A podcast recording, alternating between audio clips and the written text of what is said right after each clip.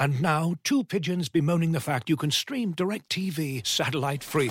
Hey, Frank, a little birdie told me you don't need a satellite dish to get DirecTV. What's little birdie? Was it Jimmy the Sparrow? It's a figure of speech. Point is, you can stream DirecTV over the internet now. Oh, sure. Next, you're going to tell me those big birds are made of metal and filled with people, right?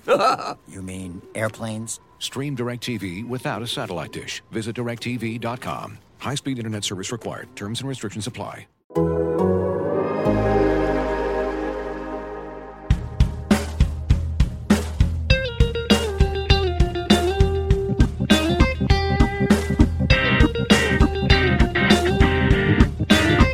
Welcome to Rates and Barrels. It is our 2023 first base preview episode. Derek Van Riper here with Eno Sarris.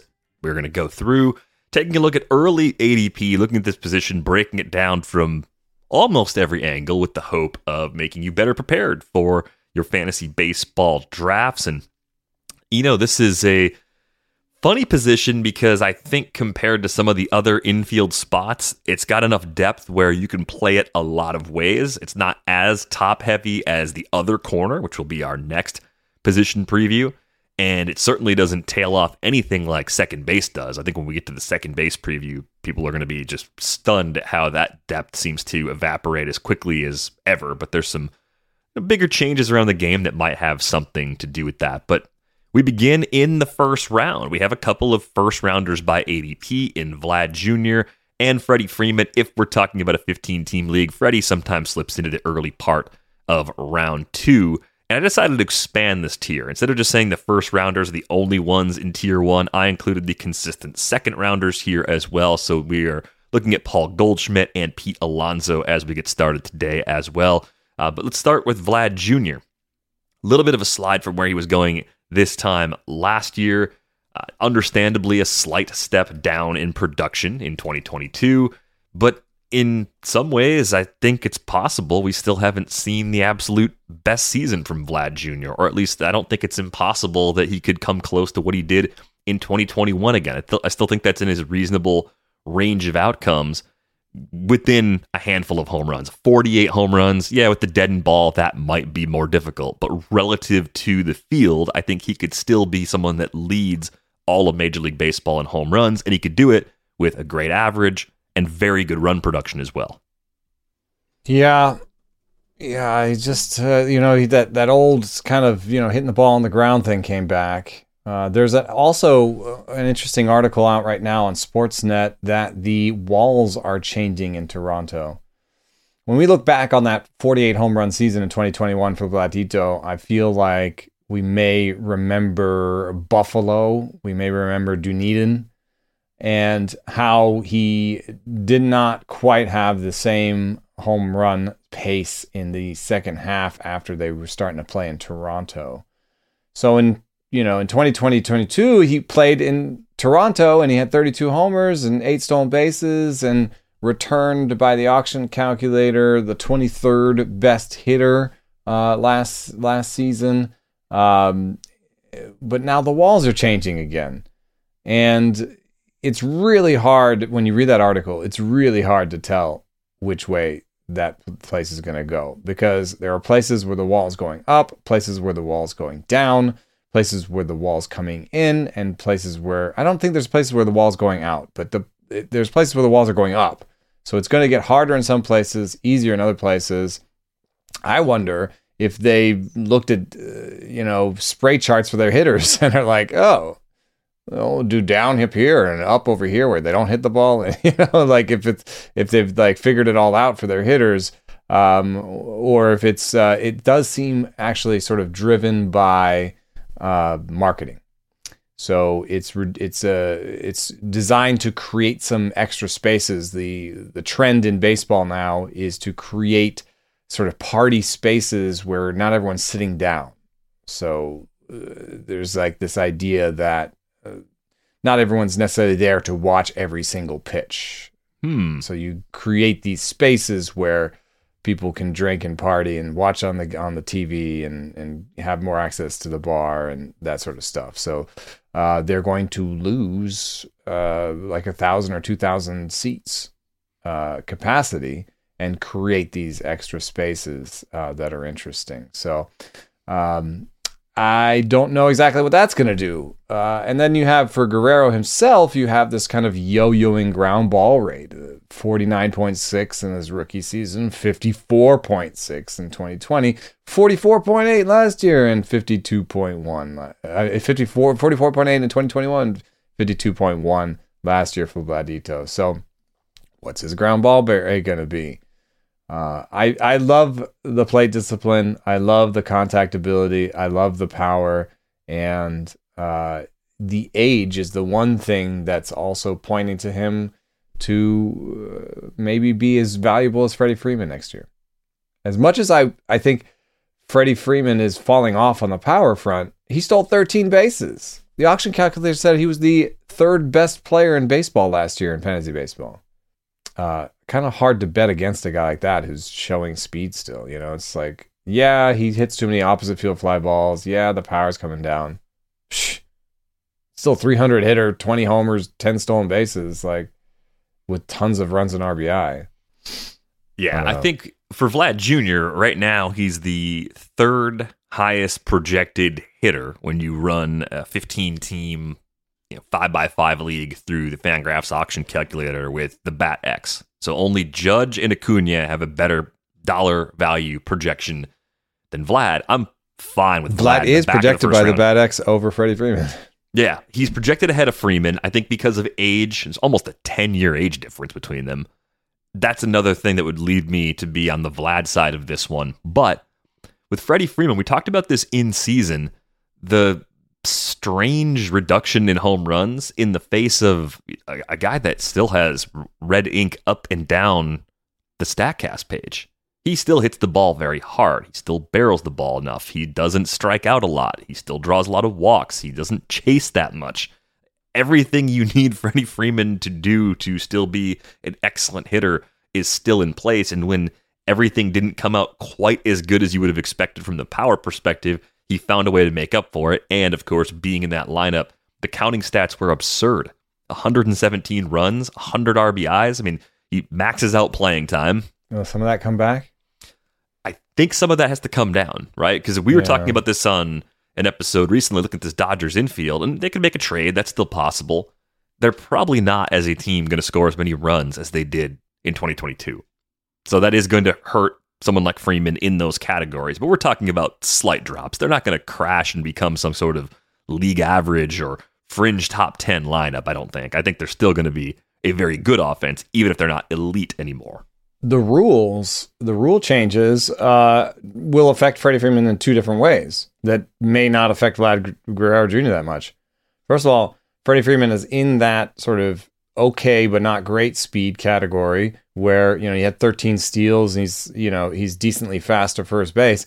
He may steal more bases next year just because of you know because of the rules. And then lastly uh, the freddie freeman hits the ball hard uh, between 0 and 10 degrees uh, launch angle to the pull side.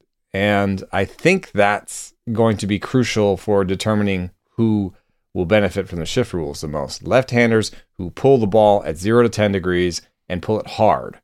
Uh, so I did a query that was like, how you know how many pulled line drives uh, you know over 90 miles an hour 0 to 10 degrees uh, did these guys have and i just did raw numbers because uh, why not you know just get a sense of of the volume of hits that might be changed next year and freddie freeman leads uh, all for first baseman in 28 of those hits so he hits the ball there.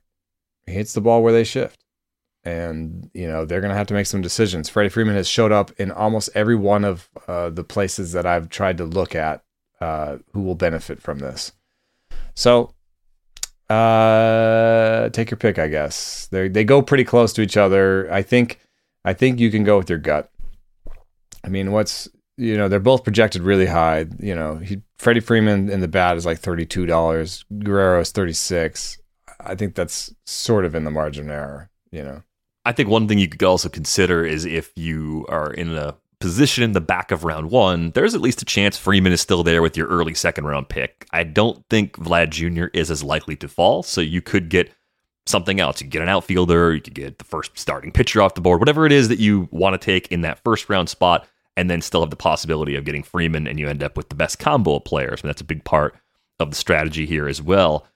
The other two guys in this group who more frequently, almost always, are in the second round are Paul Goldschmidt and Pete Alonso. With Goldschmidt, the season he just had last year, you're talking about how valuable Freddie Freeman was. Goldschmidt was almost a $48 player, looking at the RotoWire earn values for 15 team leagues from last year. If you look back at the two year combined totals, more homers than Freeman, only two fewer steals, very similar run production, albeit a little more balanced between runs and RBIs from Goldie, whereas over the last two seasons combined, Freeman has a, a little extra in runs and a little less in RBIs, but that could be pretty variable depending on a lot of other factors. Nevertheless, it seems like there's still just a little bit of skepticism about Goldschmidt relative to Freeman, and they're two guys that have played at a very high level for a long time. So, what do you make of the the Goldie skepticism? Is it just being a little bit older? Yeah, and it's it's always worth being uh, skeptical of someone in uh, their early 30s. Uh, you know, he's even in his mid 30s. At 35, uh, you know, the drop off can come at any time. At the same time, he has a much more balanced skill set and hasn't really shown that much in terms of falling off. I'm a little surprised that Goldschmidt goes after Alonso. Yeah. Because as much as I like Alonso, he's much more of a one note guy. And taking a, a one note guy in the second round, uh, as you would with Pete Alonso, um, is not uh, keeping you afloat in the steals category. Uh, you know, Goldschmidt is going to out batting average him. Um, although Gold, uh, Alonso has made some real strides in the K in the K department and uh, you know there is always the chance that he gets a little lucky and does hit like you know 280 in a season. Um, but most likely you're standing pat in batting average. You're taking a big jump forward in power, uh, but you are losing ground in stolen bases if you take Alonso. I mean, this you know in the second round is I'm still trying to you know add in all categories. We've previously talked about how the back part of round two, so once you get past like pick 20, pick 22, 23, it falls off a little more, or it's at least filled with players that are, are a little different for that range. It's either guys that came up and produced at a high level for the first time last season.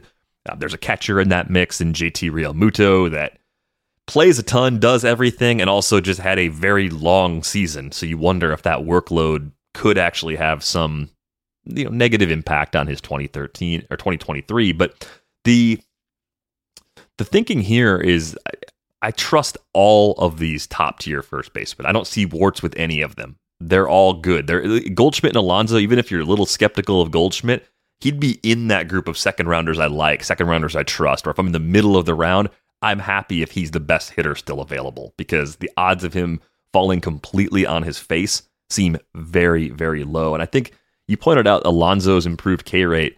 He's got that under 20% now over the last two seasons combined. That's not necessarily something I expected to see back when he broke into the league. So I do think his floor has crept up. He's become even less of a batting average liability over time with that improved strikeout rate. Yeah, and he's not a he's not a pull everything guy. He's you know he was hitting oppo homers to to win that uh, to win that home run derby. So um, he has power to all fields. He's he's a really good player, um, and I'm not really. Uh, there's nothing wrong about him from a real life standpoint. Uh, uh, it's just that he doesn't steal bases. I think that uh, you know. I, I have talked about how I don't. I want to pick higher than 24th in the second round.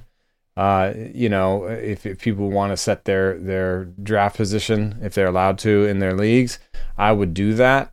If I did get stuck with a draft position where I'm drafting between 25 and 30 in the second round, um, I do think uh, I, I'd said that Realmuto, Strider, uh, and Lindor were interesting to me, but I I think that uh, despite no matter what the ADP says, I think Goldschmidt would have been the the actual best pick, especially in my league where I took Tucker in the first round, pairing Tucker and Goldschmidt. I feel like I'm coming out of the first two rounds with a 300 near 300 batting average because Tucker's going to be impacted by these new rules. uh, power and speed. I might come out of that uh, first two rounds with 60 60, you know, or 60 50, and uh, in homers and stolen bases. So I think that I think Goldschmidt is a good uh, a good pick if you are stuck if you are sort of a one through five pick guy and you don't want to take Spencer Strider, um, you know, uh, in that uh, in that area. Like if you have the first pick, uh, you know, it'd be really interesting. What if you paired Turner and Goldschmidt? You could still get a pitcher in the third. Yes, I think you'll find that there's still plenty of high quality starters going because starters, relative to the last few draft seasons, are sliding just a little bit in the early rounds. Looking for an assist with your credit card but can't get a hold of anyone? Luckily, with 24 7 US based live customer service from Discover, everyone has the option to talk to a real person anytime, day or night. Yep, you heard that right. You can talk to a real human in customer service anytime. Sounds like a real game changer if you ask us. Make the right call and get the service you deserve with Discover. Limitations apply. See terms at discover.com/slash credit card. Looking for an assist with your credit card but can't get a hold of anyone? Luckily, with 24 7 US based live customer service from Discover, everyone has the option to talk to a real person anytime, day or night. Yep, you heard that right. You can talk to a real human in customer service at any time. Sounds like a real game changer if you ask us. Make the right call and get the service you deserve with Discover. Limitations apply. See terms at discover.com/slash credit card. Before we go to tier two, maybe Matt Olson's in it, maybe not. Maybe he's part of this group ba- based on ADP. His ADP is right around that pick 40 range. Dollars earned, he kind of splits the difference between Goldschmidt and Alonso in that 25 to 29 range. And then the next group, which is a lot of high teens sort of players. Olson checks in just under $22, depending on the settings and projection system you're using. When you look at him side by side, though, with Pete Alonso, Yes. the Bat X has Alonso giving up about nine points in batting average. Everything else is almost the same. Handful of RBIs. You mean but Olson giving up about nine points? yeah. Olson Yeah, is almost Pete Alonso in the projections, which makes me think he belongs more at the back of this first group than at the top of the next group because it's like a 40 to 50 pick drop before you get to the next cluster of first basemen. Yeah, he's literally why he's literally why I wouldn't want to necessarily take Alonso in the second. Because I feel like Olson is there, you know, in the end of the third, maybe even drops to the fourth in some drafts. So I do struggle to find where the tier line is, um, because uh, you know by dollar signs, you, you know, uh, the the the Bat X projects um, Olson to be twenty three dollars, Alonso to be twenty six. Uh, the way I ran it and um, and then Hoskins is is down at, at 17 with Abreu. So you that's a natural tier where you say, okay, Olson is in that tier, right? Um, however, uh, you know, projections are not the only thing. And when I look at this and see Rhys Hoskins at 17, along with Jose Abreu, Christian Walker, Ryan Mountcastle, um, in the oh, you know in the 15 and up territory, so that might be your next tier, sort of 15 to 20, right? I want to take Hoskins out of that tier above it. I I've talked about this with you and uh, and I recently did a draft. Uh, I am in the middle of a, a draft. Uh, it's hard for me to get time right because we are uh, we are recording a lot of these um, uh, to bank them uh, for reasons you will figure out later. Um, and uh, uh, and uh, so in this draft that I, I had uh, in early uh, January, I took Hoskins in the ninth round uh, in order to avoid um, dropping out of that tier. Abreu had already gone, Nate Lowe had already gone, Vinny Pasquantino had already gone, um, and I wanted to stay out of having to take Christian Walker or CJ Cron. And you know, eh, with this group. Um, you could say, well, they're all they're all decent. Well, Abreu really started to not hit the fastball well. Uh, last year was his worst year uh, hitting the fastball, and uh, you know it's hard to tell how important that is. There is a, a an interesting piece by uh, Robert Orr at Baseball Prospectus, and he's he's talking about Joey Meneses uh, versus uh, Matt, uh, uh, Schwindel. What's it? What's his first name? Frank Schwindel. Frank. Frank the Tank, and uh, and so he he actually uh, you know looked at Frank Schwindel against Joey Meneses, which is something we did in this podcast as being like, oh God, hopefully not um, for Joey Meneses. And one thing that he found was Joey Meneses actually uh, the same thing we found, which is that Joey Meneses hit the ball a lot harder than Frank Schwindel. So that's A. But B also that he hit the fastball a lot harder than Frank Schwindel, and that hitting the fastball hard predicts your future exit velocities better than hitting other pitches hard. So that's something you can kind of bank and just be like, okay, he hits the fastball hard. That's good. Uh, that means he still has his bat speed, right? That seems like a good kind of proxy for bat speed. I like that. However, average exit velo is not that predictive for other stats. It's not that important among the suite of stats. So having something knowing that average fastball velocity, exit velocity predicts exit velocity really well that's nice, but exit velocities don't don't predict success that well. you know? So uh, maybe I'm wrong. Maybe Jose Abreu, despite the fact that he wasn't hitting the fastball that well, still you know made contact, still had a good barrel rate. Um, you know, uh, had the same swing strike rate basically as Rhys Hoskins. Um, you know, not quite the same barrel rate, better max EV than Rhys Hoskins. So there's, you know, you could, and a better ADP because he's got this long track record of having good batting averages. Maybe Jose Abreu is good, but I have questions about Jose Abreu. I have questions about Christian Walker because he he lives up there in the 50% fly ball rate. I have questions about Ryan Mountcastle because he swings at everything. Uh, so Rhys Hoskins, uh, you know, there he does have that high fly ball fly ball rate. There is some risk when it comes to his batting average, but he's in a great park for most of the year. He'll have a great lineup around him. I have, I think, fewer questions about him than I do about the rest of the guys in the tier that is sort of 15 to 20 that comes after Matt Olson. So I would be, I'd love to get Matt Olson and stay out of that question, uh, you know, full stop. But I think in this group, Hoskins, Abreu, Walker, Mountcastle, I want Hoskins. Yeah, I think you can do okay in this group if draft position or the dollars just don't quite work out when you're looking at these top five first basemen.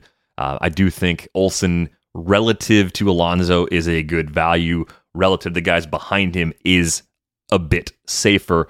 I think the other guy that fits into this tier two cluster is Vinny Pasquantino because you've got, you know, Nate Lowe. I think the way he did it last year looks pretty sustainable and legit. I don't really have any issue with where he's going right around that pick 100 mark. Abreu's in Except that range Except that he too. doesn't pull the ball, so he's not gonna he's not gonna benefit from these rules. Uh, for example, uh, Freddie Freeman had 28 pulled line drives in that band that I talked about. Nate Lowe had 15, uh, and that's a big difference. Yeah, I think for me, it's like he hit the ball in the air a little bit more last year. That's a Mhm. change for the better. He's a little bit more aggressive in general. Keeps the K rate down at a reasonable low, like 22% range. Maybe ticks back up to 25, but that's that's something I you think can he's a live with. decent player. I'm not sure how much is left to unlock. I know uh, Donnie Ecker works there, and he's I respect the hell out of him. Um, but you know, I don't know that there's much more past. I, like, do you think he's going to hit 327 homers again? No, I, I think the problem I think I would have with Lowe at this price isn't that I think he's going to fall apart or that he's not going to do something really close with the projections say. It's that when I look at the 260 to 270 average from the projection systems and low to mid 20s home run power without speed, I think you can find a few first basemen who go 50 picks later that have a good Rowdy. enough chance of doing that. that. Yeah, that you don't necessarily need to take that skill set in that spot. Yeah, and but Pasquantino has like the same skill set. Well, the only yeah. thing is higher upside, perhaps. Maybe, maybe. See, the thing is, what do we want out of Pasquantino? That he might hit 327 homers next year. right? Would Lowe just did it? Lowe just did it. Do you want the guy that just showed you he could do it, whose lineup keeps getting better or should keep getting better? Or do you want the guy that's still trying to do it for the first time at the big league level I over don't a full season? Lowe, Lowe is 101 and Vinny is 93. Like, why? It doesn't make sense to me, actually. As much as I don't love Nate Lowe's line, like, Lowe did it. the best thing that Vinny Pasquantino could do this year is what Nate Lowe did last year. That's how I feel. there might be a ceiling above that, but I just think if you're expecting a ceiling above that, you are setting the bar in a place that is almost certainly going to disappoint you.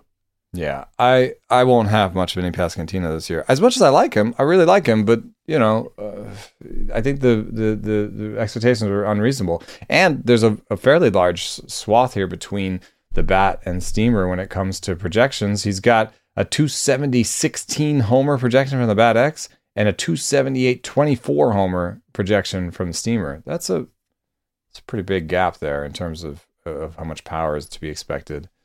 Um, in my draft that you know that I I've had, Pasquantino went in the seventh round. Uh, Nate Lowe went later in the seventh round, and Rhys Hoskins went in the ninth. Jose Abreu went in the sixth. I I continue to think that Rhys Hoskins is a value pick.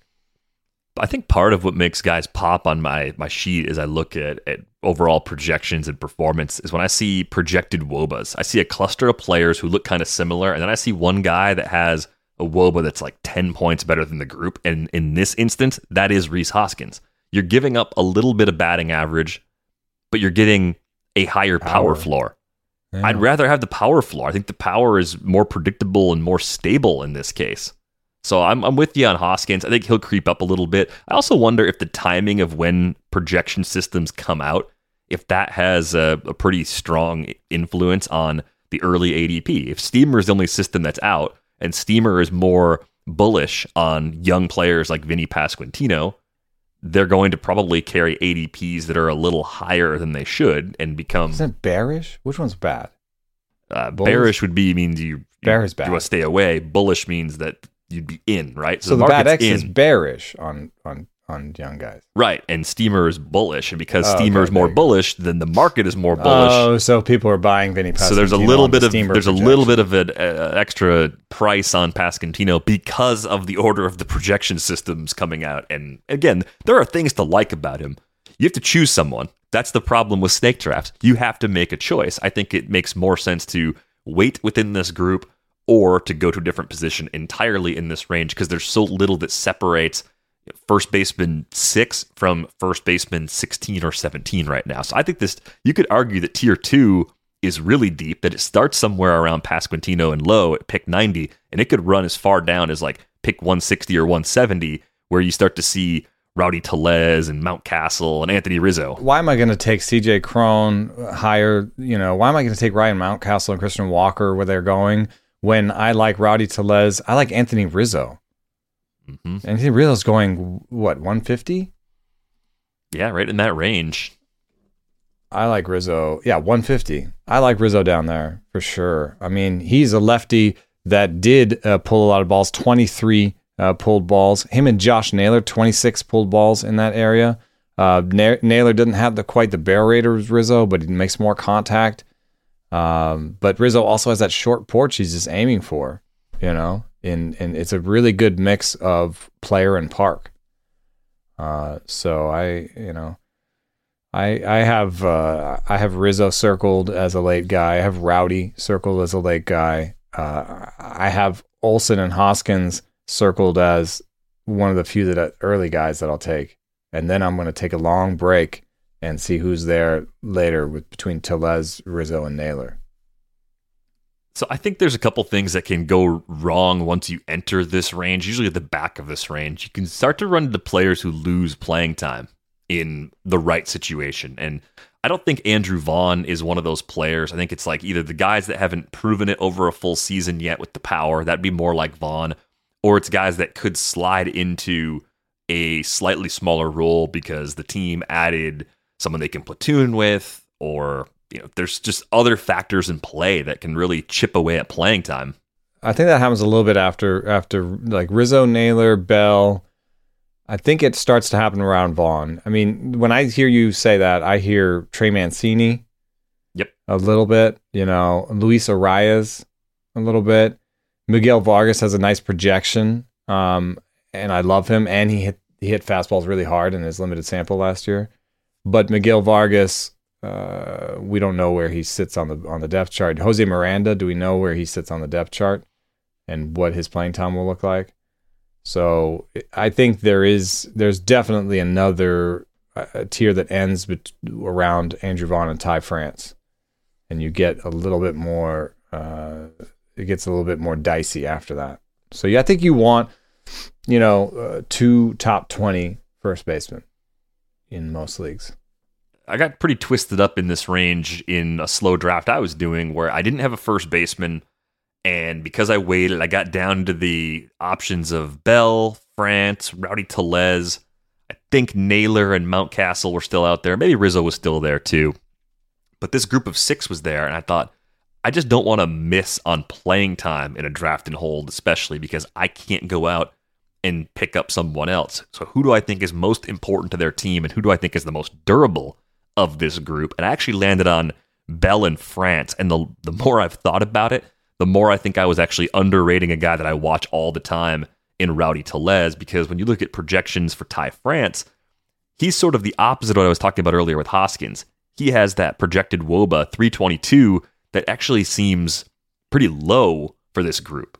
And that's real life value. And that's a team in Seattle that's trying to continue to get better. They're trying to go back to the postseason. They might be more inclined to make a tough decision in the lineup in 2023 and take away some playing time if they have to. But he's a good defender at first base. But also, Ty Francis, like if you just don't look at the projections and you kind of just look at their lineup and close your eyes, he's one of their only few hitters. you know, like, is it really going to get, if it gets bad, worse than Ty France, like if Ty France isn't good, then this lineup is not good. You know what I mean? Because they've got Julio Rodriguez and Teoscar. Who's going to be good if if not Ty France? Like he's their third best hitter. I don't think that's a reason to take him over some of the other guys in this yeah, range. right, right, right, right, right. I think that's I'm just saying he may not Mariners. lose time. Yeah, it's more of an alarm for the Mariners that they they should have done a little bit more to improve this offense, I believe. But um, yeah, you're right. I mean, it, Ty France's barrel rate last year was below average for his position. I think it might be one of the worst barrel rates on here. I mean, Luis Arraez, of course. That's low for the league as a whole, too. I mean, 5.4%. That's that's just low.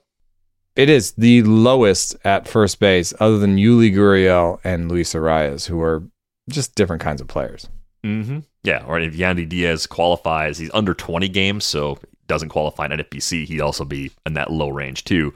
Uh, but going back to Vaughn for a minute, I, I think I see the growth potential. I like a lot of things he does. He does not walk a lot, which is also something that's true of Ty France. I think that hurts his real life value. But when I look at the White Sox depth chart, I think he's increasingly important to this lineup. I think the departure of like Jose France. Abreu, like they yeah. he, they need him. yeah, they need to play him. So it's a question of whether or not you believe there's another level of power that he's going to unlock now that he's going to back to his natural position and he can just focus a little more on taking the next step at the plate. Vaughn has a, a little bit of a, a double whammy going on with the plate discipline that I don't like. I've talked a lot about O swing on here and chase rate and how much I, I value players that don't chase. But when I did some research and found out that, you know, it's a little bit more powerful if you include how much they swing at strikes because there are people who are too passive that don't swing it at balls, but also just don't swing at strikes. There were times when Juan, Juan Soto last year was too passive. You know, he needed to get more aggressive in the strike zone to get back on track. Uh, Andrew Vaughn doesn't swing at strikes and does swing at balls. It's a bad combo. You know, 30% Z minus O, it's like, you know, zone swing minus O swing is bad. And he's under 30%. So I don't really know what's going on with that because I don't think I got that impression of him as a hitter in college. I thought he had a decent sense of the zone. But this year, uh, you know, in in the major leagues, this has been a problem for him, and it's not something that's necessarily a one year blip. Uh, he didn't swing at strikes his his freshman year, freshman year, and he and he did have a, a little bit of a tendency to swing at balls. So um, I tend to cast aspersions on uh, White Sox coaching and player development, and it's particular when it comes to plate discipline. And uh, I'm really interested by their hiring recently of Sam Mondry Cohen, who is a former AGM for the Nationals uh, who was the director of R and D uh, for the Nationals, who's now going to be a traveling analyst with the White Sox. One thing I can say for Sam, there is a reputation in the Nationals front office that Mike Rizzo doesn't always listen to the to the nerds, quote unquote. Um, that's the same reputation I have I've heard in Chicago. So he will be at home. um, maybe he'll be able to get through. Maybe he maybe he understands what that's like, and maybe he'll be able to uh, affect some of their coaching and uh, some of their game day prep uh, and some of their player development in this new role. I, I'm fascinated by that hire in particular, and I'm fascinated by Andrew Vaughn because he is has a great hit tool. Uh, he hits the ball the other way. He hits with power. He hits the ball hard, but he does things that I don't like. He goes the other way too much. He swings at too many balls and he doesn't swing at strikes. It's a very strange package for me. I don't want to say I don't like him overall, but he does things I don't like. no, and I, I, think that's the that's where is he overpriced? It doesn't mean he's bad. It just means you probably shouldn't take him where people tend to take him. He's going to go at pick 130. It's probably a little bit early. You should probably take Christian Walker if that's the toss up instead, because the power just looks so much more stable with the underlying metrics. There's a lineup that's also getting better too. The Walker projection looks identical to the CJ Cron projection. I think with Cron, he has to deal with going in and out of Colorado, could get traded out of that situation and lose those home health. games. The long term health of his knee has always been something that I've had kind of in the back of my mind. So for that reason, I'm Walker over Cron. Are you looking at Christian Walker's page right now? If not, don't. Okay, I'm not looking at it right now. What was his batting average last year? 240. Damn you. I thought it was like 215. No, he, which it was rallied. for much of the year, right? Yeah, but I think we talked about him at least once, probably two or oh three times. Four in the first half, 285 in the second. He was hitting the crap out of the ball all year. Yeah. He just hit too many fly balls early and he kind of he Oh, look at that. He was at 51% fly balls when I talked to him about hitting too many fly balls and he ended the year at 44%. That's amazing. You helped him.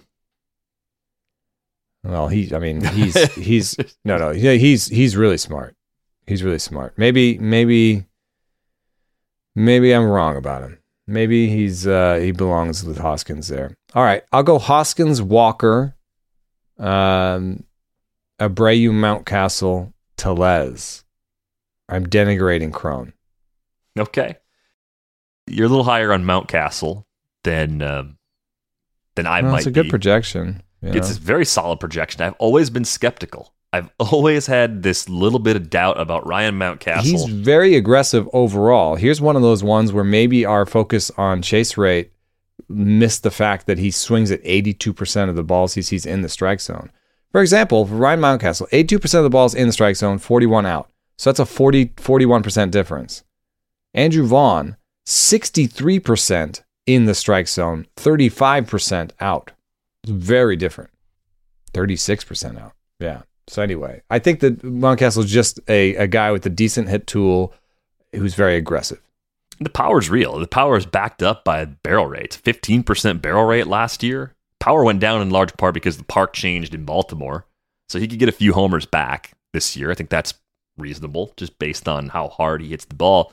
I think my concerns with Ryan Mountcastle are so rooted in real life value in that in 2021, even when he had 33 homers, it was a 111 WRC plus. Last year it was a 106 WRC plus. This is an Orioles team that's getting better that will eventually have more threats to his playing time. I don't think this is the year it happens, but if you're in a keeper league or a dynasty league especially, and people still look at Mount Mountcastle as someone that's going to be safe for multiple years, you might get a nice return via trade now that you won't be able to get a year or two from now. Yeah, but uh, you know, then I, I think that uh, you know if you don't like Mountcastle, it's okay to wait because I do I, I do like the Rizzo Naylor Bell grouping. You know, that's a, a grouping that has uh, ADPs all the way from 150 down to 220 for Naylor. Um, I think you your concerns about playing time might sort of begin with Naylor. It's Naylor and Vaughn. I have next Naylor Vaughn France. I do think Naylor needs to play. I think he's one of the few people on that team that can hit the ball hard. you know what I mean? Uh, if you're looking at max exit velos and barrel rates on this team, yes, of course you got Jose Ramirez, but you don't have a lot else. And he had a he had a near nine percent barrel rate, a 113 max EV, paired it with that you know Clevelandian strikeout rate.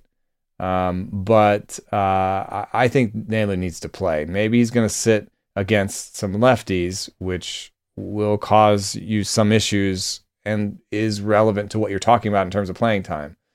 But I actually think they need to play him most of the time.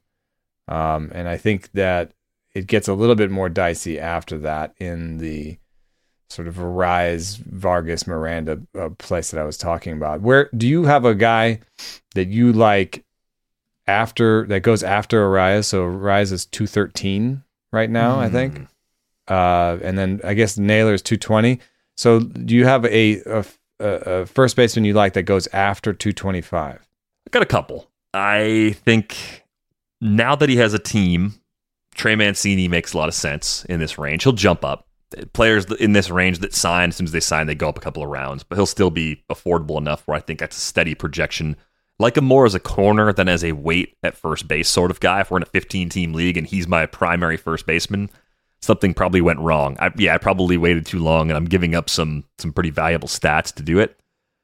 I do like Miguel Vargas a lot. He's first base eligible to begin the season because that's where he played the most in his brief time in the big leagues last year. I can't remember if you said this while we were recording or before we started recording, but Miguel Vargas hits fastballs hard. Like he's yeah, he's number one. Yeah, he's got that ability.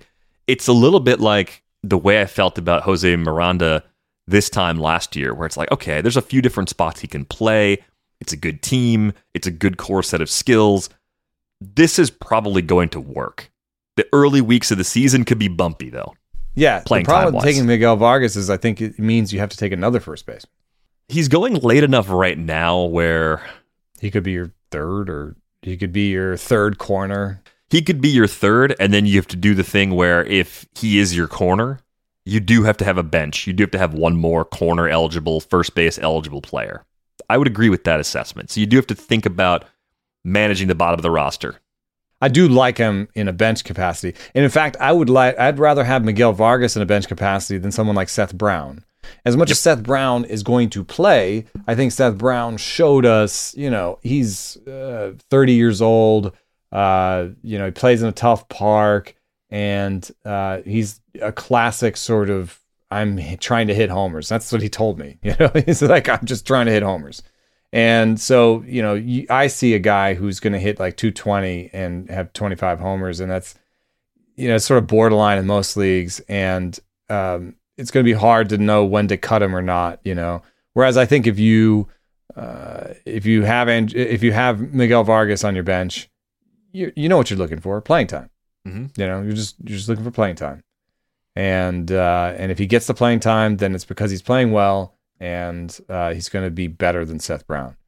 So you know, of course, things flip a little bit. If I'm talking about an AL only, uh, obviously, uh, I don't want Miguel Vargas, but uh, but also just uh, in a, in the deepest leagues in AL onlys, I start to like people that I think will just play most of all. So in an AL only or in an only league, uh, I don't know. Miguel Vargas becomes a, a, possibility of being an overpriced prospect type, where I'm not sure about the playing time and I have to play him. What if he gets 300 plate appearances this year? Then then that'll be a rough go of of me putting plugging him in every week. You know. So in a in an only league, I prefer Seth Brown. You know, some of the deeper names that I like in only leagues are Seth Brown, Wil Myers. Um, I don't know, uh, Jared Walsh, you know, uh, Brandon Drury, uh, Brandon Belt, even. You know, I like those names in in AL onlys or in only leagues because I think they'll play. Yeah, the, the threshold for playing time in a mono league is low enough where the big side platoon masher, which I think very accurately describes what Brandon Belt is at this stage of his career, that plays just fine in an AL only league. It plays fine in draft and hold. It doesn't play as well in the typical mixed league. Even a 15 team mixed league, he's good enough to be on the roster. It's going to be difficult to have him on the roster start to finish all season. Um, we talked about it when he signed. Uh, 12 team leagues, he'll be up and down off the roster in fantasy leagues a ton because there are going to be some weeks where Brandon Belt has a perfect schedule. Maybe one of the catchers is dinged up too, so he'll play a little extra that week because of the catcher's role in the DH mix in Toronto. But anyway, um, I, I, think you're right. Deeper leagues, especially, he, he stands out. The other guy that's in this range, he's first base eligible, and he's also second base eligible. But I, I really don't know what to do with his playing time. Is Jake Cronenworth? Is Jake Cronenworth because of his defensive versatility still a everyday guy on an improving Padres team. I mean, pled, plate appearances last two seasons, 643 and 684. So you get a ton of runs and a ton of RBIs playing that much in a lineup that good. Power was solid again last year, 17 homers. Given the league context, not bad. Should have hit. Should have hit for a better batting average, just given his yeah. core skills. You know. Yeah, you shouldn't hit for a 239. Like that's not his skills. No. Yeah, yeah. I mean, yes, the power was down a little bit, but in terms of making contact, powerful enough, speedy enough, he should have hit for a better batting average. Yeah, I, I think the Padres have to play him. It's it's weird that he's somehow you know this guy who you know threw uh, was a like a reliever. I think a like a decent pitcher uh, in college and even threw some in the minor leagues and was supposed to be a utility guy. Was going to play all over. Uh, was a major uh, coup for the Padres, and I and I believe Dave Cameron from Fangraphs was involved in in his acquisition. Um, you've got this sort of Jake Cronenworth uh, is going to help us wherever uh, becomes Jake Cronenworth as our first baseman. Um, but if you want to field the best defensive team, he is your first baseman because Nelson Cruz is your DH. Matt Carpenter can play some first base. I guess it's Matt Carpenter and Ha-Seong Kim are the are the the people that threaten Cronenworth's playing time. Yep. Uh, but they won't do it until Tatis is back. And by the time Tatis is back, maybe if Trent Grisham is still struggling along, maybe Tatis takes over center, right? And then you can play, you know, Carpenter and whoever. Then there's like basically an extra spot that means that Cronenworth will play every day. So I tend to think that because the beginning of the season he's going to play every day, that by the end of the season he'll still be playing every day. you know, it'll just be like, oh, this guy's hurt. Oh, this guy's hurt. Or oh, Grisham's not playing well. Tatis is a center fielder. Now, now we need Cronenworth in the outfield, or we're going to play Carpenter in a in a corner outfield, or whatever it is. You know, we're going to figure this out. In fact, as I'm saying all these, is there a little bit of a weakness in the Padres uh, depth chart here? that corner outfield a little bit? Uh, Would you want to play Matt Carpenter or Nelson Cruz or Jake Cronenworth in a in a corner outfield position? No, no, I would not. That's interesting. That's why they picked up Adam Engel recently. Hmm. But yeah, if Grisham if Grisham's not good, Engel's not really who you want to be starting, and Tatis could be a center fielder. Tatis almost has to be in center field, or at least in, in left. Like he's he's got to be part of their. Our outfield's a little thin right now, but when he comes back, he's part of that rotation, so it's fine. I know there's a lot of people in San Diego listening who are tired of Trent Grisham and are ready to move on. Um, and I, I hear it. I guess uh, he's been a league average player every year he's he's played, you know, full time. So I like him, but um, last year was a little rough with the bat. Oh yeah, it was that was pretty brutal uh, last season. I just thought he was interesting to bring up just because uh, I don't know, like I I like him a lot as a second baseman. He's fine. He's first and second base eligible, so you can move him around. And that's nice too. I mean, this is this is in draft and hold season.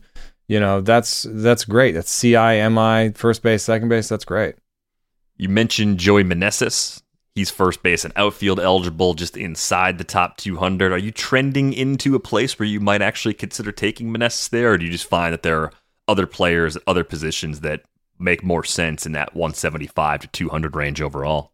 No, I like him. Uh, I've been finding that, um, you know, uh, I, I, people have been denigrating outfield, and we'll get to this. I think I might end up taking him as an outfielder uh, that can maybe play uh, backup first or, or corner uh, corner infield as opposed to play taking him as a first baseman. If that makes sense. I know that people have been saying that outfield uh, gets uh, bad late, but there's tons of Joey Meneses types, you know, that I feel like you can get later that hit 250 with 25 homers, and that's fine. That's great for your like fourth outfielder. Yeah, could be an okay corner guy in a deep enough league as well. And now, two pigeons bemoaning the fact you can stream DirecTV satellite free. You see this? A family watching baseball on DirecTV with no satellite dish in sight. Let's heckle them. You call that changing the channel? Choke up on the remote, buddy. I hope getting all these games on DirecTV makes up for your mother not pre-chewing your sunflower seeds. DirecTV has the most MLB games. Visit DirecTV.com. Claim based on total games offered on national and regional sports networks with choice package or higher. Availability of RSNs varies by zip code and package. High-speed internet service required. Terms and restrictions apply. Looking for the best place to buy tickets for any of your favorite teams or sporting events? We've got the spot.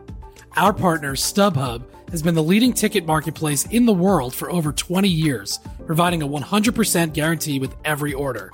From a worldwide selection of live events, the widest choice of tickets, and industry leading partnerships, StubHub has what you need to purchase with confidence. StubHub, an official partner of The Athletic. Let's get to some young players in darts. We've already named a few. I think Triston Casas by ADP is one of the more intriguing young players that seems to have a path to a ton of playing time this year for the Red Sox. If things are going to go right in Boston, Triston Casas being good this year would certainly help push things in those directions. Uh, are you in based on what you've seen from Casas so far in the big leagues and, of course, what we saw in the upper levels of the minor leagues? He worried me a little bit when he told me that he, he you know, he doesn't really like to study or, or, or you know, um, he's not into like tech or data and he's a feel guy. But hey, it takes all types to make a baseball team go. And not everyone has to be a data guy like I want them to be. Um, really like his patience com- combined with uh, the swing strike rate. I think that strikeout rate will come down. Um, he hits too many ground balls right now, but a, you know, like a 110.5 max EV suggests the raw power is there. Doesn't swing at balls outside the zone. The process all seems good. I don't know really why he hit 197 last year, uh, other than maybe he got shifted real hard and just ground balled everything into the shift, which you know that's changing too. So um, I'm into him. I like him as a as a as a late pick. Um, like right now, is there anybody going to take his playing time? I don't think Bobby Dalbec's going to do it. I mean, the, the, the contact rate is just so bad. They've got enough holes elsewhere. They can't really afford to take their versatile guys that might need to fill in somewhere up the middle and play them at first base either. So I think he gets a pretty good opportunity to begin the season to prove that he is ready to take this job and, and run with it. I do too. Um, and you know, there's guys around him that just have a lot more question. Um, I like LaMonte Wade Jr. Uh, as a as a veteran, 29 year old that has done a lot of things right, has a good K rate, has had good barrel rates. Um, but uh, if things don't go uh, well for Wade, he's on a team that will uh, marginalize him quickly. The Spencer Torkelson experience was not a fun one a year ago, there were some encouraging signs underneath. There was the good O swing percentage. Again, we're looking for silver linings last year. Not really a lot of threats to take his job. Clearly, someone that the Tigers believe in long term as someone who went 1 1 in the 2020 draft. So, what do you think year two might look like for Spencer Torkelson? And do you think around pick 300, this is actually a, a good late dart that you could throw as your first first baseman off the bench, perhaps, or your corner infielder off the bench? Do you think there's enough here to take that chance? Yeah, I guess so. But I like Casas's process numbers better. Um, you know, Casas didn't swing and miss so often. You know, um, the max EV was there for for Torkelson, so the the, the raw power is there. Um, also is willing to pull the ball, where Torkelson's done a lot of opposite field work. Now, didn't Detroit change their uh, outfield as well? So uh, that might help Torkelson a little bit. Yeah, uh, I'm into him. Uh, you know, a very different player uh, that's down here that that intrigues me. I just did a piece about the Reds and the 80th percentile outcomes, and in that, uh, Spencer Steer had a possibility of of being a three WAR hitter and being the best. Uh, he had the best 80th percentile projection on the Reds, um, and you know what I see from him is not the greatest batted ball power, but good plate discipline, better strikeout rates in the minors, a really nice swinging strike rate, really just gobs of opportunity. Um, and I don't think, you know, I think Torkelson, if he struggles, could get sent down. Uh, whereas I think Steer might get a whole season to struggle uh, in Cincinnati um, and, and, a bunch of rope. And again, we have the steamer bat difference in in opinion when it comes to a rookie. Uh, but Steamer's projection of 240 and 19 homers uh, from Steer uh, is just something that I can kind of almost believe in um, because he's just going to play, and it's a good bark to play in. So uh, I put I put Steer as um, just a, a, notch below Isaac Paredes as um, you know these utility guys that I'm actually pretty excited about. Yeah, there's a few other guys that have uh, multi-position eligibility. A couple older guys, DJ LeMahieu and Wilmer Flores, that go pretty late. I mean, I don't think of them as first baseman for my fantasy team, but they can fill in that spot. They both are in lineups that should produce. Both can be moved around between first, second, and third. I think where they're going, I have no problem using them as glue guys, and I think they work really well if you're going to take a chance on a young first base only player because you're going to need some versatility on the bench if you're going to have that extra guy that's not necessarily offering you something those first couple weeks of the season. Like if you're in a draft and hold, you know, if you have three major league first basemen that you think will play, then you're fine. You know, mm-hmm. I, I'd like to try to have three. But if one of that three is Triston Casas, then you may want to have another eligibility somewhere. So you have four eligibilities and three human beings. right. Uh, if that makes sense. Yeah. Uh, yeah. I like to have four eligibilities at every position. But you have to be careful because sometimes with your multiple eligibility, especially on the middle infield, I've gotten to places where I had four eligibilities at second and, se- and short and I had four guys. You know, four eligibilities each at second and short.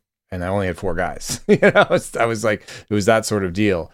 Uh, so you have to be careful to actually have human beings, uh, you know, as well. So That's sounds weird when you say it that way. Count the players correctly. Yeah, exactly. Um, I'm one last note for me about first base is just how uh, quickly Jared Walsh fell from grace, mm-hmm. um, and I don't know that I I don't know that I, I, I, have a reason to say no. The projections are wrong. One thing that, that the projections are right on is maybe sub 500 plate appearances because he does seem to be a platoon player at this point, and the team even seems to have built a platoon partner for him in in, a, in Brandon Drury. Um, so if you're going to tap out at 500 plate appearances, then you're already capping your upside value. Um, and he always had a, a, bit of an issue with strikeout rate. It's gotten worse. Um, and even the barrel rate got worse. But even if he get the barrel rate back, I don't know if he's going to hit much better than 230 or 240. So now you got a 240 guy with maybe 30 homer upside who's only going to play 500 plate appearances. So he's going to hit like 220, 240 with 22 homers or something, Jared Walsh. So, you know, what, maybe in a deep league, uh, if he's like, you know, a two three dollar guy, hmm. um, then I'm into it. Like in an only league, but is he going to be on your NFBC rosters, even draft and holds? I mean, draft and hold. What are you hoping yes. for? Like as a third first baseman, a draft and hold, where you just plug him in to get some plate appearances when the other two guys are hurt or whatever. Yeah, I think if you're in a situation where Brandon Belt is in play, Jared Walsh is in play right around that same window, and you got to make a decision. Which one do you like better? I think I actually like Belt better. Like I believe more in the longer track record from Belt uh, in that particular instance. But I'm i think that's, sure. the, that's the situation I, I for me. I, I can tell a story where Jared Walsh ends up playing every day, a little bit more than Brandon Belt. The story that I would tell is that this team doesn't have a shortstop. Somebody that they thought would be a depth piece is their everyday shortstop. Fletcher, Rengifo, Urshela. One of those guys ends up being their everyday shortstop because – they needed it. you know? And if that happens, then maybe Brandon Drury becomes their everyday second baseman. And if that happens, then they're a little bit more likely to need a, an everyday first baseman. I don't know though. it's actually pretty crowded there all of a sudden. Maybe mm, no, I'll take Walsh just barely over Belt. Younger, knees are in better shape. I hope. Yeah, I wonder if the the playing surface in Toronto is more of a problem for Brandon Belt than than I'm giving it credit for. Uh, I do think you have to look at Jared Walsh's 2022 and consider the possibility that he was playing through that injury for a significant share of it because mm-hmm. the the power outage doesn't really make any sense. But you don't have much to look at in terms of thoracic outlet and hitters. Yeah, it's an unusual problem, and it's the kind of thing that does seem to be a longer road to recovery for too. So I think maybe that's part of my skepticism too. But if he's healthy this spring, that sort of changes the outlook. And you know, by the time people get to the actual drafts, we might have information that starts to move Jared Walsh up. And if if he's totally healthy, no limitations, looks really good in the spring, I could get on board with that. Uh, we kind of sidestepped Matt Mervis with the the young first baseman. We talked to him a lot when he when uh, we did the cast about uh, uh Mancini, Mancini going there, yeah, signing, but um, I think we both I think we both agree that we like him still, and we still think there's an opportunity for him. Um, it's an awkward. Uh, uh it could be a draft pick that you pick uh, for two dollars in an NL only, and then you put him on your bench, and you go, you know, and you go to uh, FAB to find a utility guy, or you use a guy that you've got in reserve. Mm. Uh, you know, I do that sometimes where I pay a little bit to get a prospect that I know I can demote and then I can bring up somebody I got in reserves that I think will play. Um, especially because you're talking about utility, but it's a little bit of an awkward uh, pick in like I don't think NFBC regular formats is a good pick because he's not going to play to begin. Then you're going to nurse this guy along uh, on your bench. I don't think so. Um, and then uh, draft and holds. He's an interesting. Like I think I'd rather have Casas because he's going to play. Uh, but if I had three major league first basemen, like if Walsh was my third first baseman, and I had a spot for a prospect, maybe take Mervis as as my prospect uh, late in the game, and then I have a prospect that plays at a, a position I might need help in. Yeah, so I think the the takeaway on Mervis would be that if you're in a league where you can afford the bench spot, you may have to take him earlier than the the cover you're going to get later. Walsh and Belt and even like Carlos Santana, if you think he's going to play. I mean, do do you think any one of Carlos Santana or Joey Votto or Dominic Smith or Luke Voit, guys that we used to rely on at this position, do you think any of those guys end up being reliable enough to be fantastic late values for either the mono leagues or for draft and holds, or even as maybe in season pickups in leagues where you end up chasing first base early in the season? I think Dominic Smith would have to recover his old barrel rate before I believed in him. And that barrel rate that he had that was so good was in 199 plate appearances in 2020 of all seasons. Otherwise, he's had a pretty mediocre barrel rate, mediocre max EV, mediocre uh, chase rate for the most part. Uh, too many ground balls. Not not a real great strike. I mean, I'm not I'm not trying to be mean. I'm just I, I just don't have a place where I'm like, oh, at least he does this, you know. Um, so uh, yeah, I would take Mervis over a lot of those guys. Yeah, I think they're depth behind them. Last game, last uh, name. Oh, oh one last up. thing. We don't talk about this enough in dynasty leagues. First year player draft. Mervis is going to be a decent pick. Right, because he wasn't previously stashed in a lot of those leagues. Yeah, sometimes you don't you don't have an ability to pick up minor leaguers during the season. Mervis is going is one of those guys that popped, you know, and he may he may be a better pick than somebody who went in the first round of the last of the of the of the college draft or the draft, you know because uh, a lot of those guys, if you think about it, the first five picks in the draft are way better than the rest of the draft. So if you're talking about, do I want to pick the 10th best guy who went in the first round of last year's draft, or do I want to take Matt Mervis? I'm taking Matt Mervis. Yeah, I think that makes sense. Proximity to the big leagues, things he's shown on the upper levels of the minor leagues, that all that all checks out for sure. Uh, one prospect before we go, Kyle Manzardo, I think is really interesting in Tampa Bay. I think you could see some statistical similarities to Vinny Pasquantino, where you have this first baseman making his way through the minor leagues with really good eye at the plate, nice low strikeout rate, getting to that power consistently. 22 homers combined over 93 games a year ago. Finished the year at Double A. Not old for the level. I mean, he was a college draftee in 2021 as a second rounder, but doing everything he's supposed to do at every level.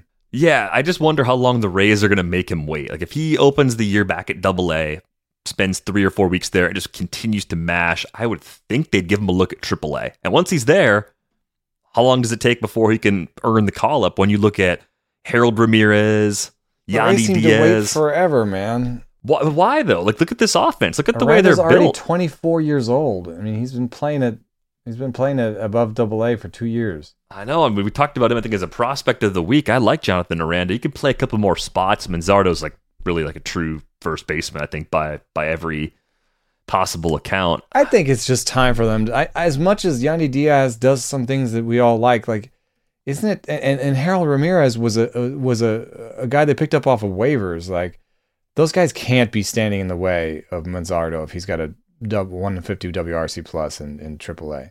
I think it's a second half sort of call up timetable. So again, the Mm. types of redraft leagues where you stash a player like this are, are limited. It's AL only. It's draft and hold very late. But I just look at that group. Ramirez, Diaz plays a lot of third. Isaac Paredes is a righty.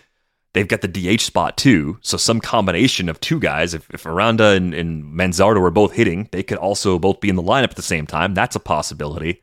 I see a lot that could go right for Manzardo. I think there's if, if you like Matt Mervis at all, I think you should be very excited about Kyle Manzardo. Harold Ramirez is is hanging on by a string. Uh, You know, he was a below average bat in his career before he got to Tampa, and in Tampa he had a 350 batting average on balls in play and was suddenly better than league average. Uh, the projections are amazing. They they all say he's going to be above league average, even though he's only had 435 plate appearances out of his 1253 that were above average. What is it they like about him? They ma- he makes contact. He has a good max EV. This is a, a Tampa Bay Rays player. They love guys who hit the ball hard, don't barrel the ball, and and uh, don't strike out. It's a very strange thing. They love that player. Do they love that player because they think they can make them barrel the ball, Maybe. or do they think that they they love that player because they think the league loves barrels too much? I think they love that player because that player does not make a lot of money. I think that's uh,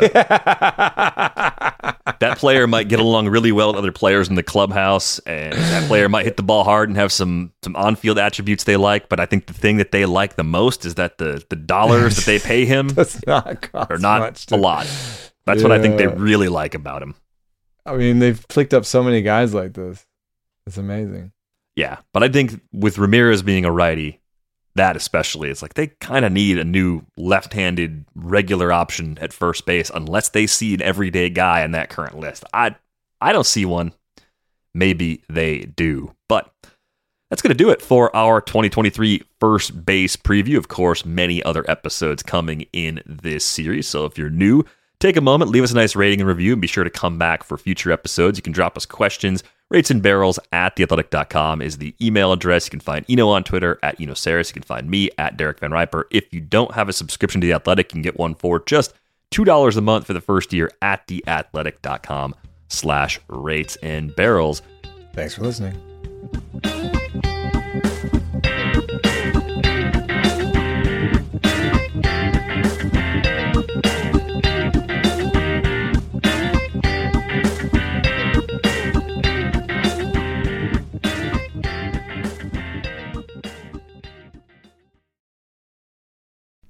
As you've probably heard by now, we've teamed up with BetMGM this season. We'll be using BetMGM lines to make all of our picks, and we'll have special offers for our listeners each week. If you haven't signed up for BetMGM yet, use bonus code The Athletic, and you'll get a one-year subscription to The Athletic, plus up to a $1,500 first bet offer on your first wager with BetMGM. Here's how it works.